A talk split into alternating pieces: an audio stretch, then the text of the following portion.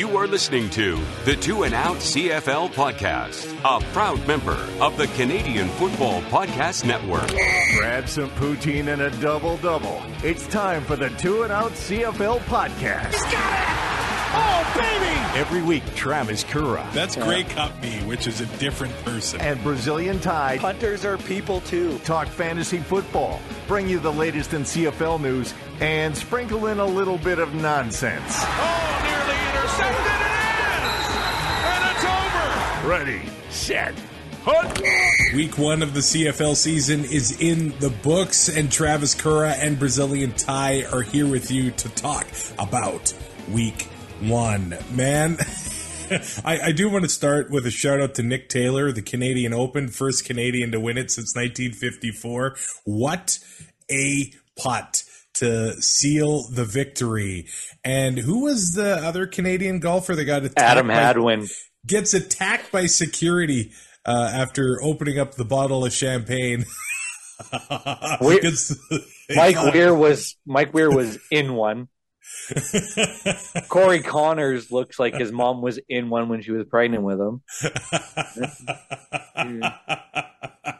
seventy-two feet, sixty-nine years. Nice. Nice.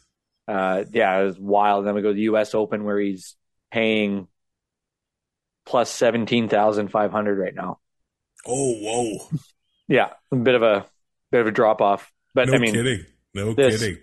What the U S G A does to a golf course for the U S Open is a joke. It's not even golf, so it they don't want anybody under par. So it's it's fun to watch because you, one of us, one right, of us exactly, kind of thing. Exactly. But yeah. it just it gets anticlimactic after a while. Speaking of golf, Tyrell cannot use his water bottle on the golf course. Uh, not as is, is currently constituted. This is what it sounds like when he takes a drink from the water bottle.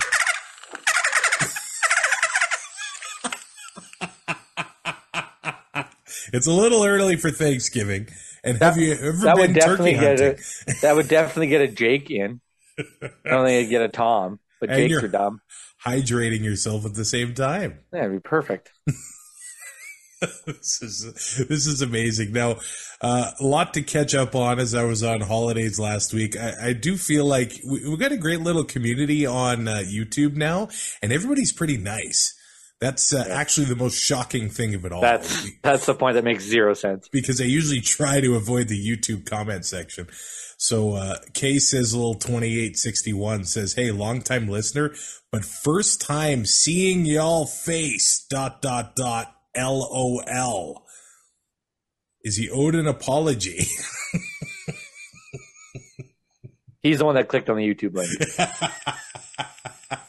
And also, uh, our Patreon is actually doing all right. Thank you so much for supporting that. If you're a part of the Touchdown tier, you get early access to every episode. And so you can ruin your week way earlier than everybody else. Are, are these these the, the founding fathers of uh, the Two and Out Patreon? Randy, Mark, Brad, and Steve. Thank you so much for being the first to become patrons of the Two and Out C F L Podcast. But here we are to talk week one, and it started with the B C Lions beating the Calgary Stampeders twenty-five fifteen, and it started with a B C Lions offense starting as on fire as they did in twenty twenty-two. Vernon Adams mm. Junior was a perfect nine for nine on B C's opening drive, finds Dominic Rhymes in the end zone. And then what they did, another touchdown drive to start the second quarter. They were on absolute fire to start the game. Dominic, Dominic Rhymes with two touchdown receptions early.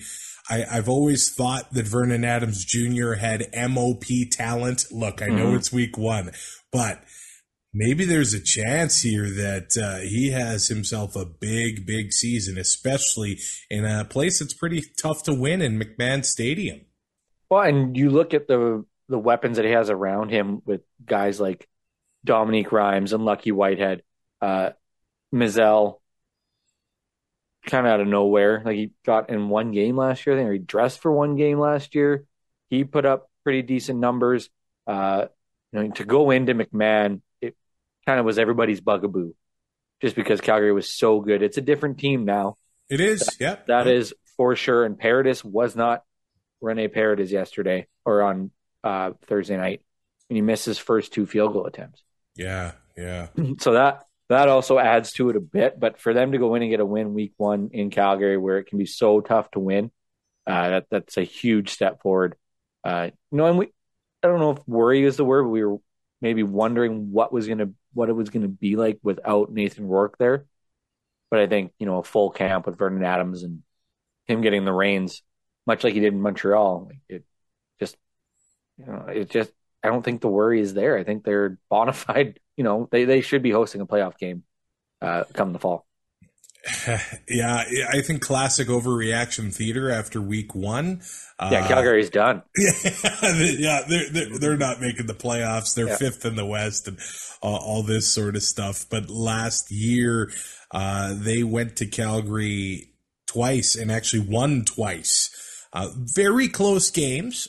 Uh, forty-one forty in August, thirty-one twenty-nine in overtime in September. So, I mean, obviously, very close games. But even looking in, in the preseason, Vernon Adams Junior was putting completions together, completion after completion mm-hmm. after completion. And in this one, looking is picking right where he left off in the preseason. And he seemed like a guy that has wanted to play in B C for a long, long time. His home is close to there. He had twenty-seven of thirty-five for two hundred eighty-eight yards. The two touchdowns did come early, uh, the one interception, and he added thirty-five rushing yards and a touchdown on the ground as well. So a great game for him. And Dominic Rhymes, eight of thirteen, one hundred eighteen yards, two touchdowns, uh, thirty fantasy points there. Alex Hollins, six for six, eighty-five yards here. Now, he comes in here. Uh, Keon Hatcher wasn't dressed in this game. Hollins might be a guy to look for in mm-hmm. the early goings of this season. He had a nice game here quietly.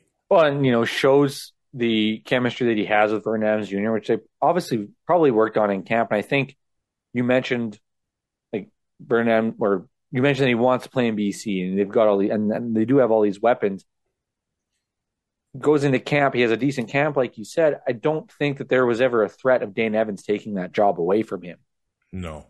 So he can treat training camp as it's not a competition. He can treat it as getting into uh, a flow with his offense and his weapons and start, you know, getting this offense rolling and get it started early. You know, usually this first week or two, especially when you only play two games, and a lot of vets won't play one of them.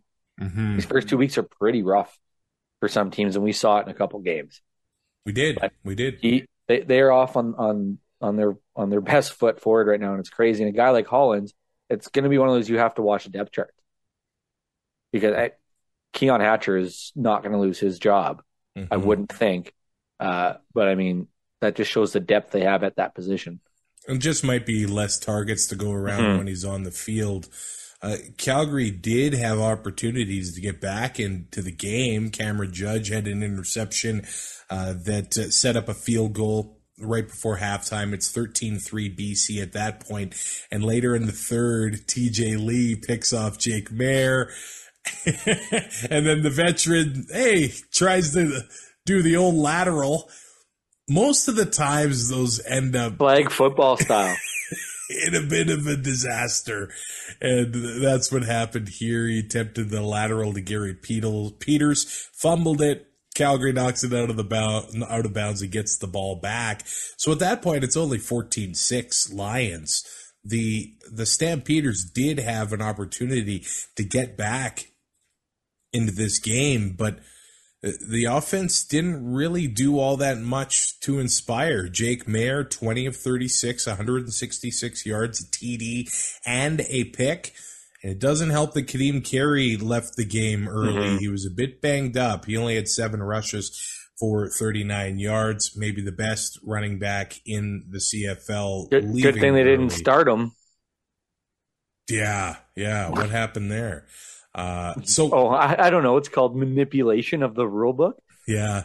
Yeah. They, is it the old designated American thing where if you don't start, yeah.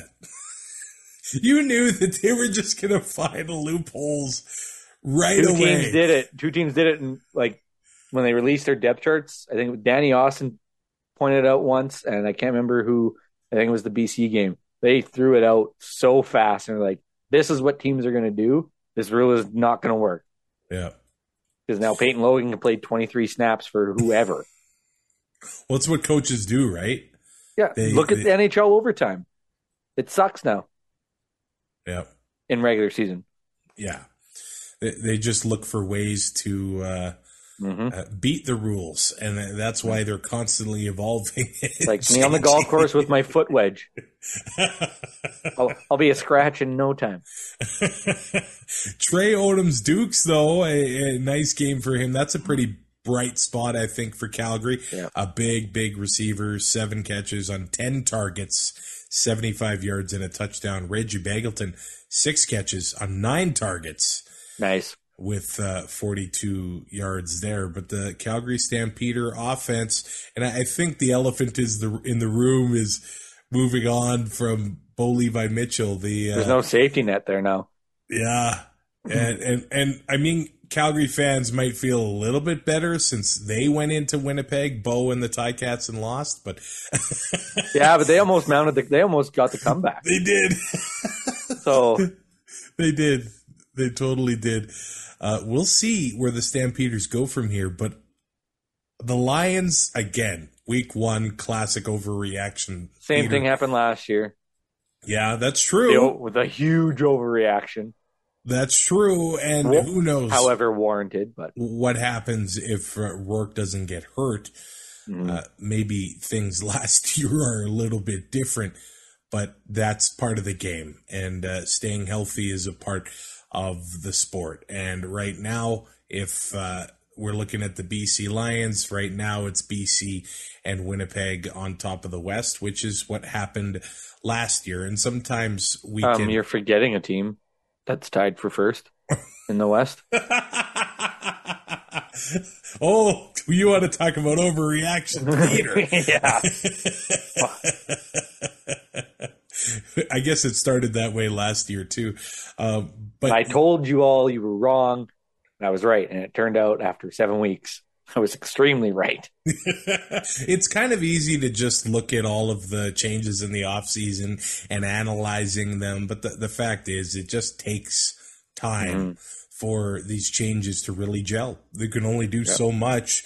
And I think Vernon Adams be, being traded to B C last season gave him that leg up. one hundred percent. Only one team has the same starting quarterback from week That's, one last year, and it's That Winnipeg. is wild. That is wild. But... Vernon Adams was in there. Yeah. Uh, B C as the season ended, and I guess Arbuckle was in Ottawa as the season ended. But changes all over the yeah, league. Yeah, because that mattered.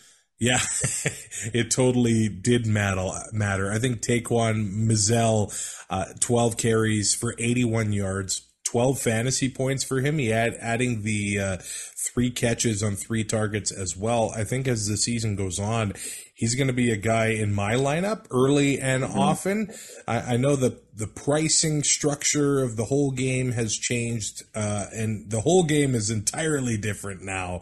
Uh, but he was in my lineup, and I was in the – I'm in a couple different leagues, and I did all right. I, I won the uh, fantasy matchup with Stephanie of the Go Stamps Go podcast, so I'm pretty happy about that. And then the C F L Fans Fight Cancer Fantasy League – hey, big money at the end of the season, uh, donations along the way, and I was like third or fourth this week. So I'm doing okay. Normally I start terrible and then and then get better as the season goes on. But my lineup did all right, I, and a big part I was the asked there.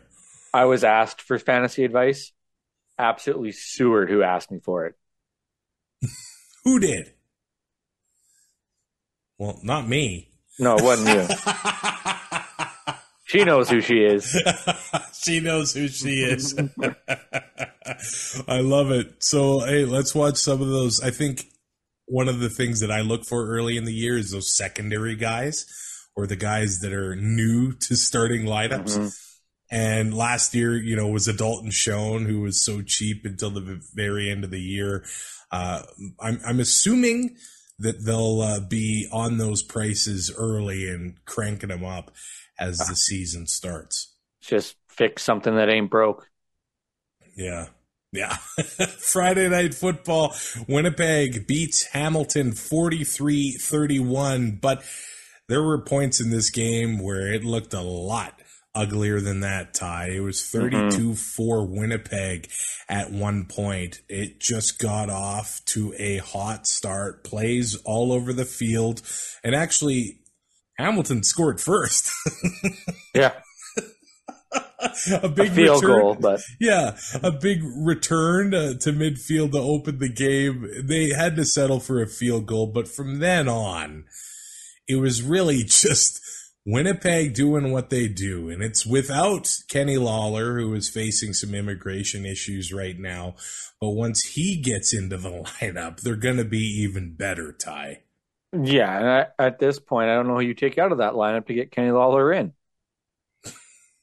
It's probably Carlton, Agad- Chris Agudose. Hey, yeah, but saying. He had a hell of a game. He did.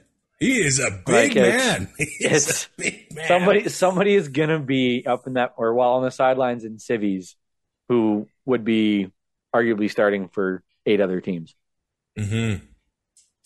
That's that's very which, true. Which is a very good problem to have if you're Winnipeg. And I mean, I'm sure they're over the cap, and I'm sure nobody really cares. Because four other teams are going to be by the end of the year anyway. Yeah, that's true.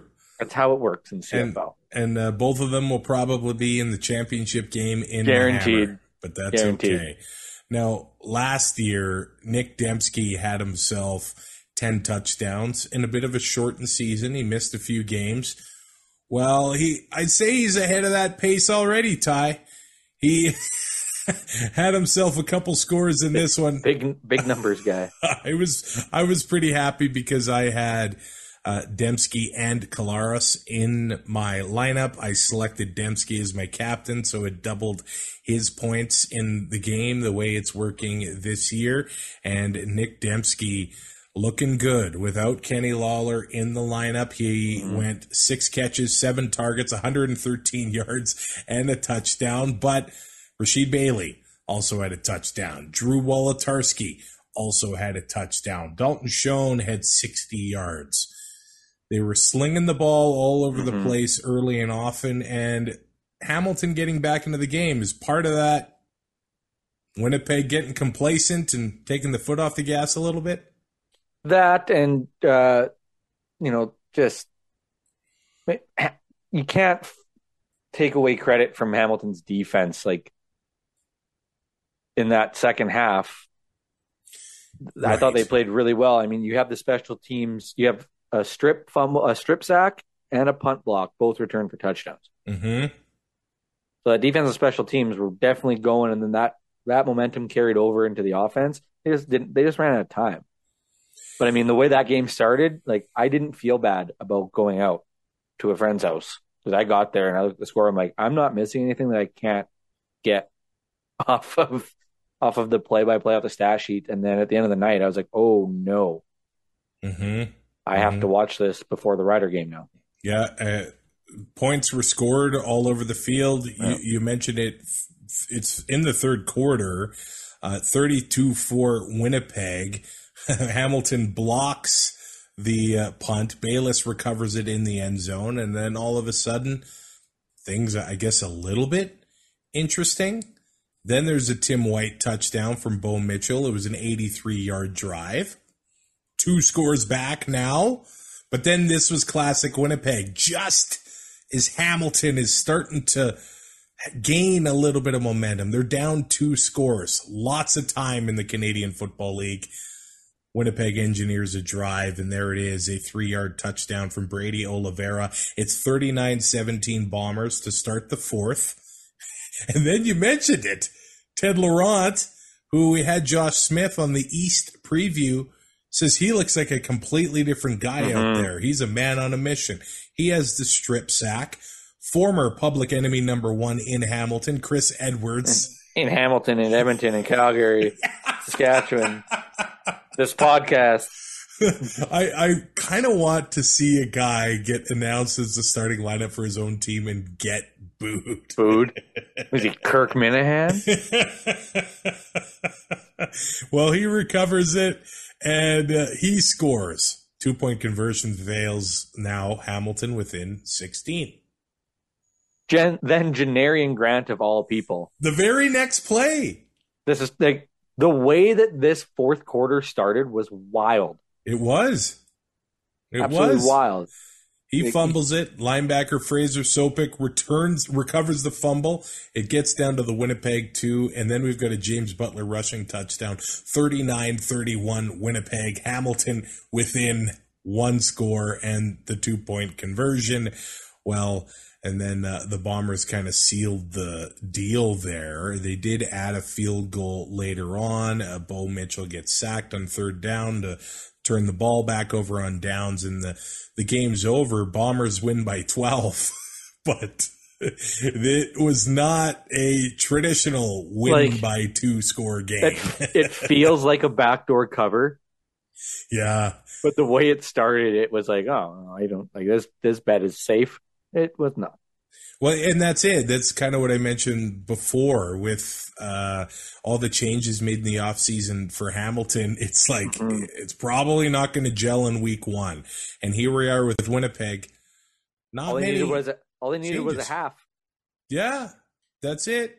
That's all they needed was a half. And I think that goes to last year too. I think that's part of the danger of picking Kolaris as your quarterback. You pay a lot of money. And sometimes they just smash teams and then they don't do much the rest of the way. If you can get a team that can keep up with them, that's probably good. But a lot of times you get the guys coming in and rushing it in and punching it in from the two, and Kolaris really isn't in that package. But uh, Winnipeg uh, and Hamilton, it got really interesting as the uh, game progressed, because it looked like it was not going to be an interesting game. Could it be a Grey Cup preview again? It could be. It very well could be. And if they're going to be scoring seventy-three points in November at Tim Hortons Field, I'm okay with that too. Yeah, I mean, you look at that East right now. We haven't seen Chad Kelly get a full game yet. Exactly. But I just yeah. don't see a team in the East keeping up with Hamilton. That'll be an interesting one. Hamilton and Toronto, as uh, Toronto's home opener happens here in week two.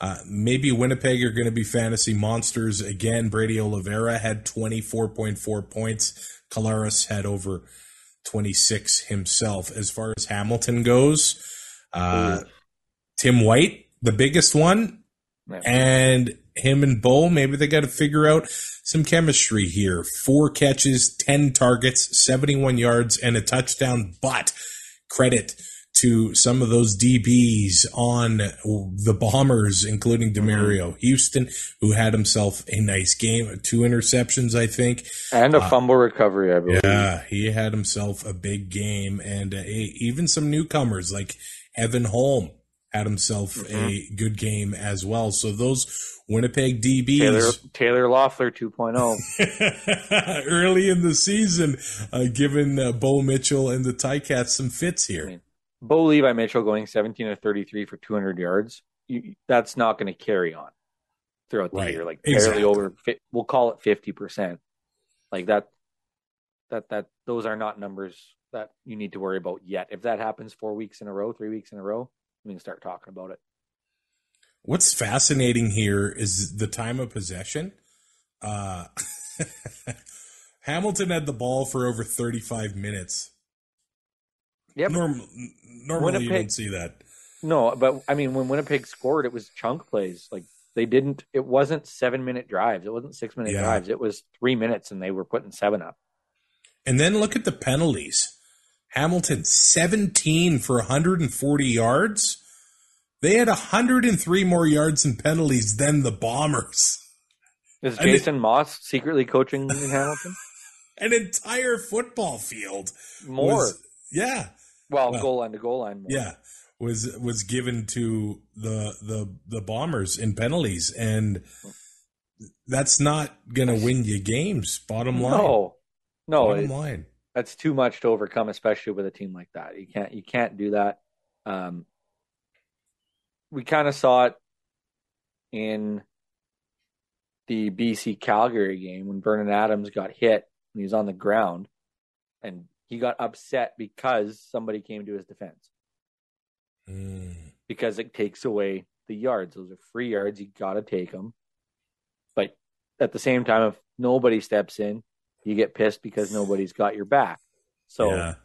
you know, penalties like that, I get. But, yeah, when you're giving up one hundred forty yards in penalties, that's that's they're lucky to only lose by twelve. Well, and then you had number ninety-four, Diallo. He almost went for, like, the Otis, uh, uh, the, the the caterpillar in W W E. Like, he went for the, the splash. Oh, yeah. You don't see that much in uh, in football. No. And early in the game, Hamilton was really struggling on second down. They ended up finishing seven for eighteen, thirty-nine percent, but early in the game, a yeah. lot worse than that. Winnipeg converting nearly sixty percent of their second down plays. So that's what they do. That's mm-hmm. how they win, and that's how they are one and oh early in and, this and season. When you have a guy like Brady Oliveira putting up the numbers he did, that sec those second downs were really easy. Yeah, and, exactly. and you know you can get Nick Dembski out of the backfield on an end around and stuff like that. Yep. Just they they don't they, they keep their second downs, and like even when they go for on third down, it's usually not a stretch. Like, it's pretty manageable. Like they just kind of plod and they take their shots. Yeah, they do. But I mean, they're not they're not Cody Fajardo thrown into double coverage trying to get you know thirty-five yards when you need four. Yeah, and look at that segue. Uh, the the ugly say? the ugly one in Montreal. Well, there was a couple well, of uglier ones uh, yeah. all season or the weekend, I should say. Yeah, uh, Montreal did beat Ottawa nineteen to twelve. Now, Cody Fajardo started the game with a beautiful long ball, sixty-one yards to Austin Mack. To get down to the Ottawa three, Cliffy D. Pine of the Alouettes Flight Deck came on the show and he said, a name you're going to want to watch this year is Austin Mack. And he made an impact early. Four catches, six targets, one hundred twenty yards. But I think the thing is, I remember a lot of the talk in Saskatchewan with Fajardo in twenty twenty-two was the deep ball.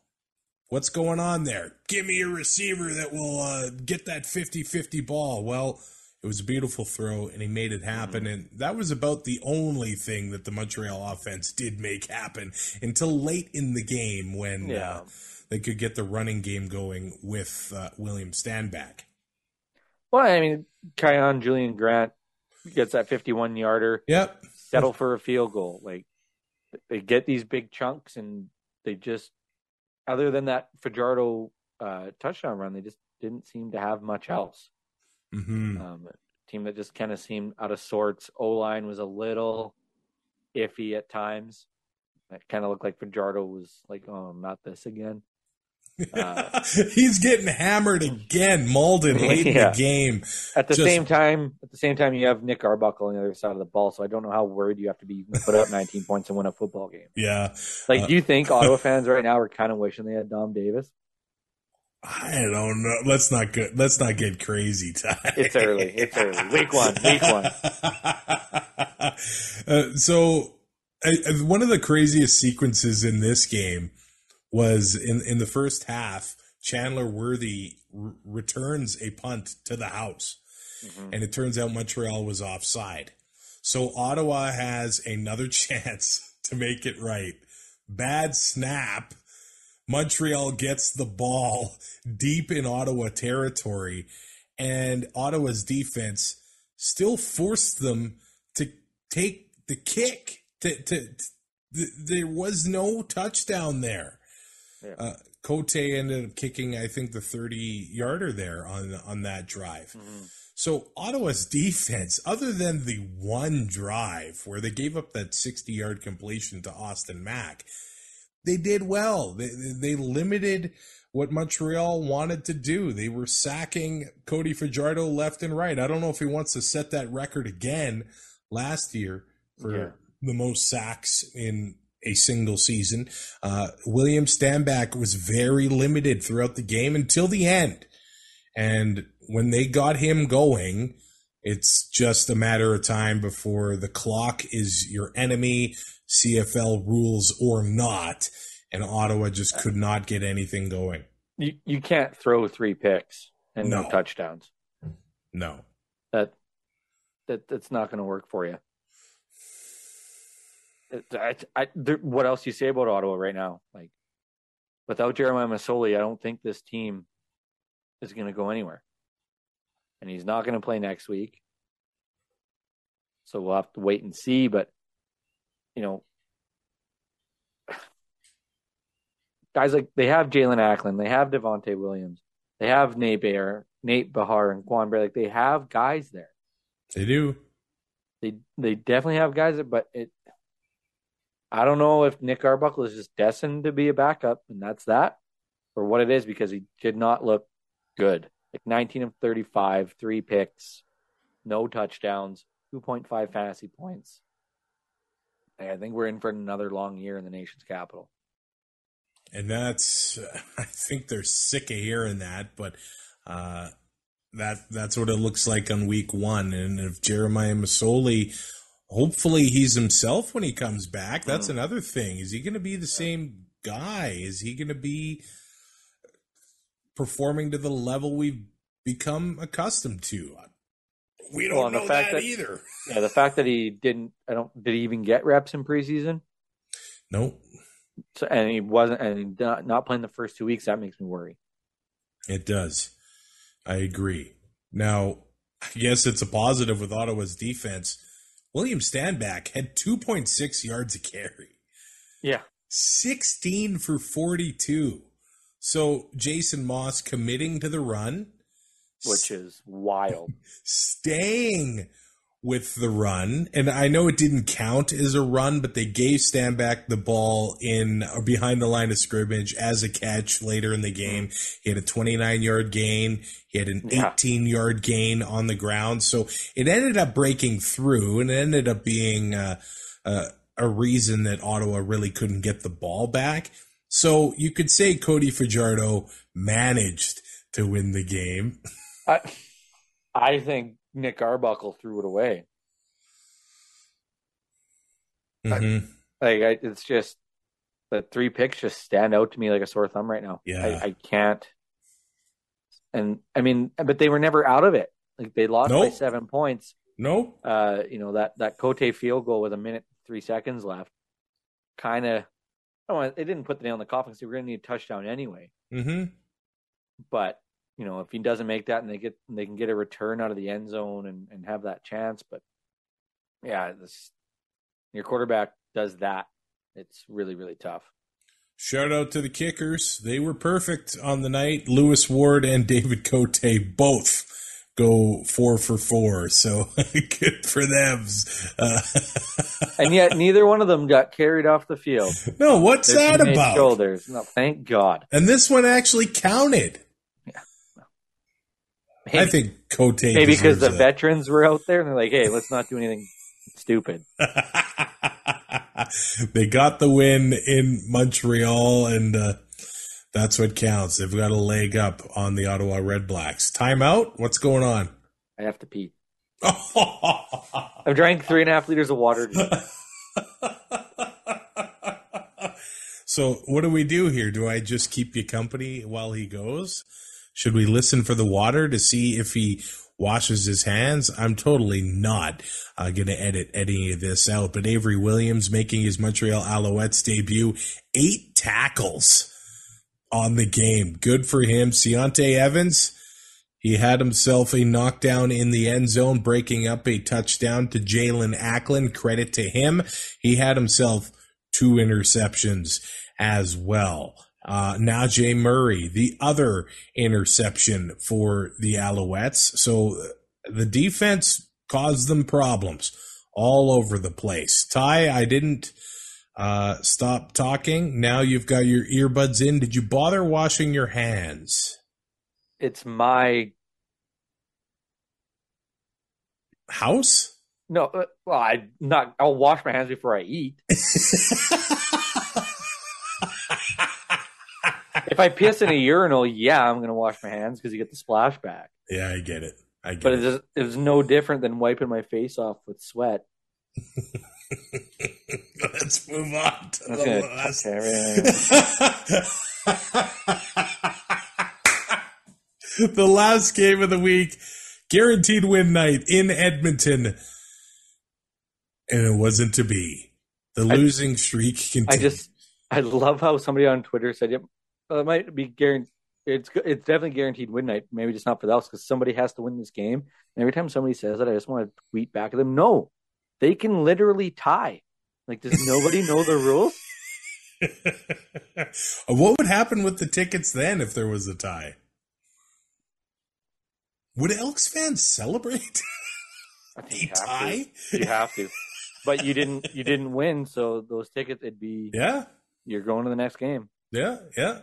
So that's eighteen home losses in a row as the Riders come in and win seventeen thirteen. And really, the only touchdown drive here was Edmonton helping Saskatchewan along with penalties the whole way down the field. Well, and the big play from Geno Lewis that the Elks Uh, had a one hundred two yard touchdown to him. But that flag aided drive for the Riders. There was unnecessary roughness flag on uh, Mario Alford. It's one of those ticky-tack ones, but that's the way it goes on the punt return. The Riders start on the Elks thirty. Then there is a pass interference. Trevor Harris hits Darrell Walker in his return to Commonwealth Stadium. It is seven nothing Sask. So if he pass interference about, too. I don't know. I don't know how I feel about that call. Well. Well, Simone got called for it. He never even touched Dalton Schoen. So okay, what that happened to, that there? That was either a completely blown call or they called it on the wrong defender. Yeah, because, yeah, I watched that too. But I, I'm leaning towards total blown call. Now, then the then the Elks, they have a play, fifty-nine yard drive. Uh, they settle for a field goal there. Now, what happened here is that the Elks early on, I, I, I texted you, are they paying Geno Lewis by the target? Target? Because. And I was surprised because you never text me during games when you're at them. Right. Right. So I was, was like, it? Did they not go? Yeah, I was there. I was there. uh, five catches on nine targets, one hundred forty-eight yards. So I guess you could look at it. The rest of the way was four catches for forty-six yards because mm-hmm. there was the one one hundred two yard touchdown reception. Now, Nick Marshall broke up a big play to Geno Lewis, and then the defender on the big touchdown. That is just Geno being Geno and a perfect throw. How do you... Dave, Davis Sanchez says he played it wrong, and the minute he said oh. that, I got up and left the room. I'm like, I don't need to hear this. Geno just high-pointed the thing and just really took it away from him. That's Yeah, it's... He doesn't believe in fifty-fifty balls. It's ninety-ten. Mm-hmm. And he he went up and got it. Like, I don't know what that defender is supposed to do. And, you know, yeah, there's five yards of room between him and the sideline, whatever. Yeah. Like, it's – I, I Geno Lewis is just too big, too fast, too strong. He's going to win that battle ninety percent of the time. Unfortunately, the rest of the way, Taylor Cornelius – thirteen to twenty-five, fifty-two completion percentage, uh, two hundred two yards. So over half of his yards were on one play. Yeah. Two picks and the, the aforementioned touchdown. While, while we're on the, while you mentioned flags. Oh, so Jake Suresna sacks Trevor Harris. Does the somersault right into the ref. Who was Tim Croker, of all people.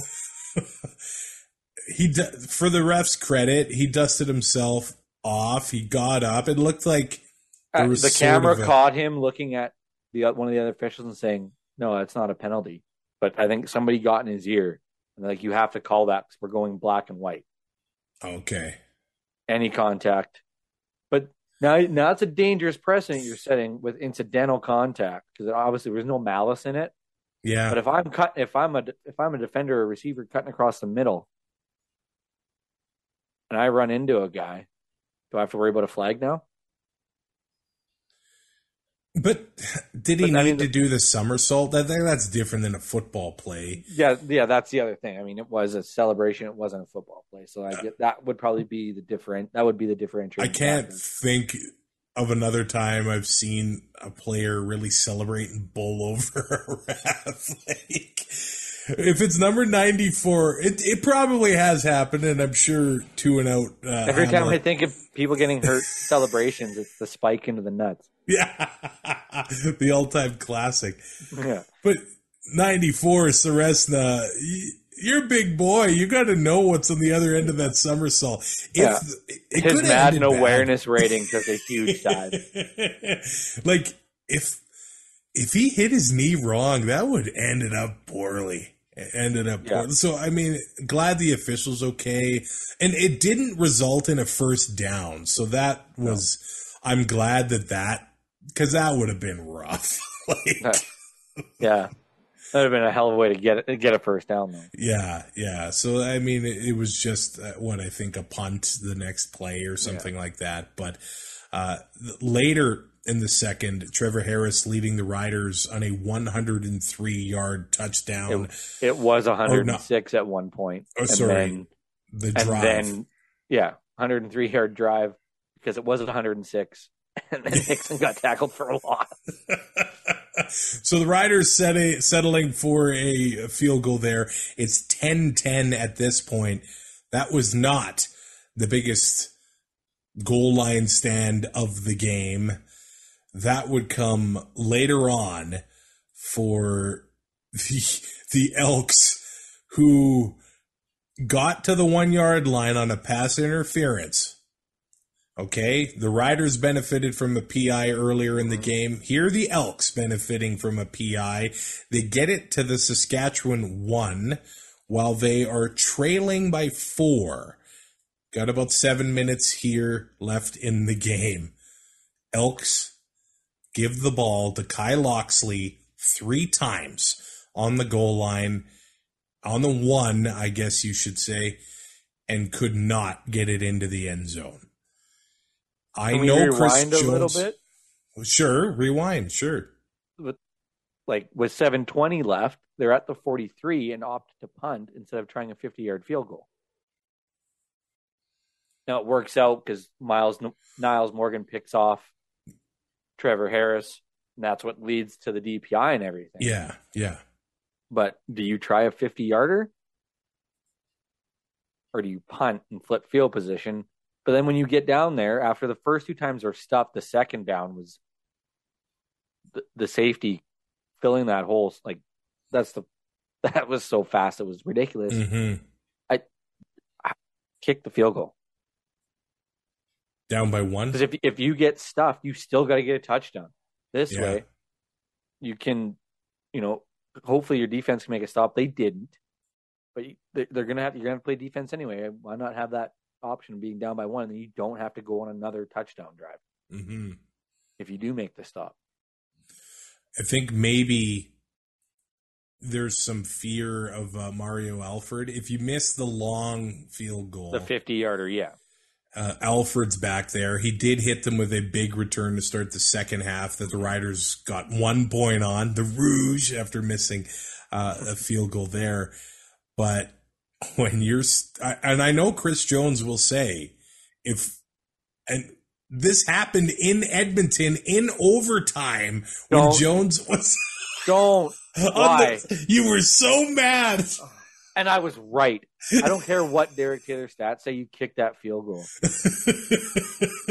I, I know Jones will say, if you can't get the one yard, you don't deserve to win. And but there was so much. Would you time rather have left. three points or one yard? Yeah, there was so much time left that they had four minutes and eleven seconds after that goal. Yeah, there stand. was. There was the Riders killed off four minutes and nine seconds of it. And, and I think that was the impressive part for the Riders, that that last drive there. The Elks knew what was coming, mm-hmm. and they couldn't stop, couldn't stop it. it. And I I don't know if that is something we saw from the Riders at all last year. Like, even Trevor Harris had a nineteen-yard carry, but Jamal Morrow, yeah, five point seven yards a carry, fourteen carries, eighty yards. Frankie Hickson had six for nineteen there, but at the end of the game, when you can't stop a single thing, uh, that is demoralizing for a defense and for a team, and that was the game, period. Yeah. And the Elks and then just to just to top it off, the defense gets their fifth sack to end the game on Cornelius and just takes yeah. all hope away. Yeah.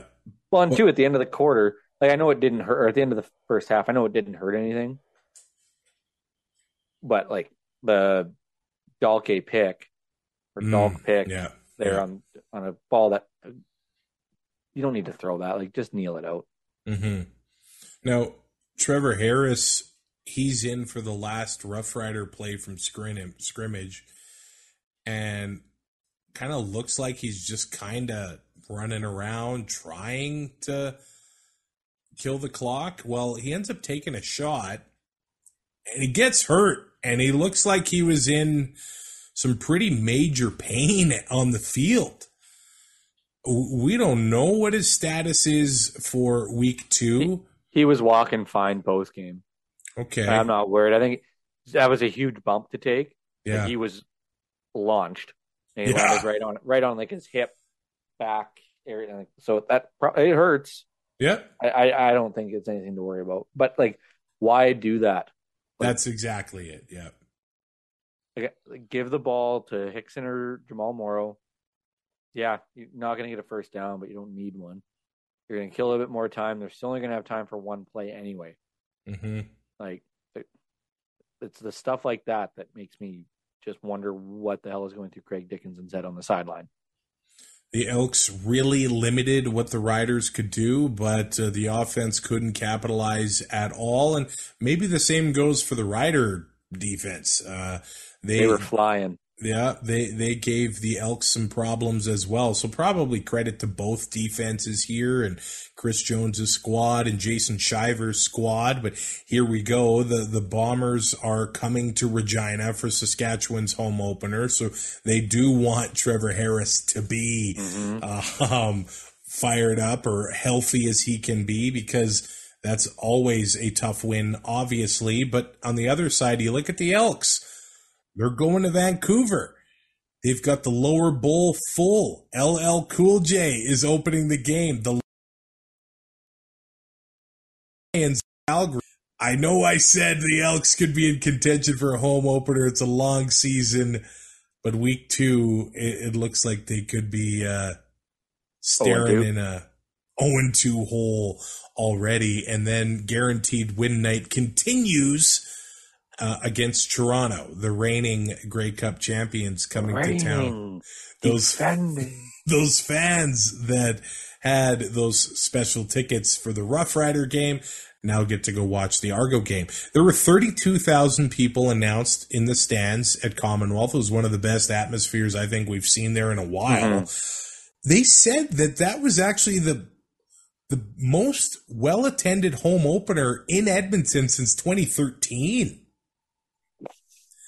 Which is pretty surprising to me. It also helps that the Riders were in town. It does help that. That does help a lot. We'll we'll see if there is a big hit when Toronto's in town. Yeah. I did see an Argo fan in the stands, so well, so the whole fan base was there. So unicorns but, are real. Yeah. Um, well, they live in Banff. Uh, and, and but like talking about attendance for home openers, home openers in Edmonton, I think you have Saskatchewan or Calgary there. You can get those fan bases yeah. travel. Yeah. So I, I think that has a little bit to do with it. But, I mean, the guaranteed win night and those tickets, I think, definitely help boost it up. Mm-hmm. Mm-hmm. And kind of laying that egg, three points in the second half from Edmonton. That's not tough. a great look. No, not they a great need, look. They need to go to Vancouver and have a better game, bottom line. Good luck. Good, good luck. Who are the fantasy leaders uh, in week one, Ty? Uh, no surprise here. Zach Kolaris led the way with quarterbacks at twenty-six point six. Vernon Adams Junior is only one point one behind him at twenty-five okay. and a half. Um, Fajardo uh, was seventeen and a half. He rounds out the top three. Wow. Uh, as, yeah. As for running backs, Oliveira ran away with it at twenty-four point four. Butler, fourteen nine. And William, actually, Butler hit his exact projected stats that they do oh. on the, on the uh, website. Well done. Uh, stand back, Mizell and Kevin Brown rounded out the top five. And then as for wide receivers, Dominic Rhymes at thirty, Geno Lewis, twenty-five eight, Nick Dembski, Dukes, and White. And then defense, uh, Saskatchewan put up thirteen.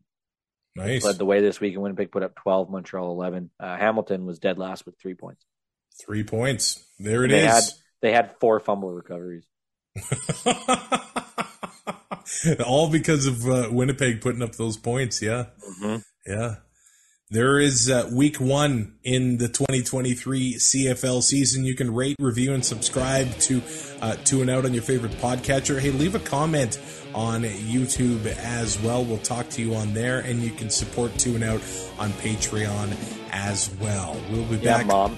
later this week to get you ready for week two of the twenty twenty-three C F L season. Thanks for listening. Find more great shows like this at C F Pod Network on Twitter.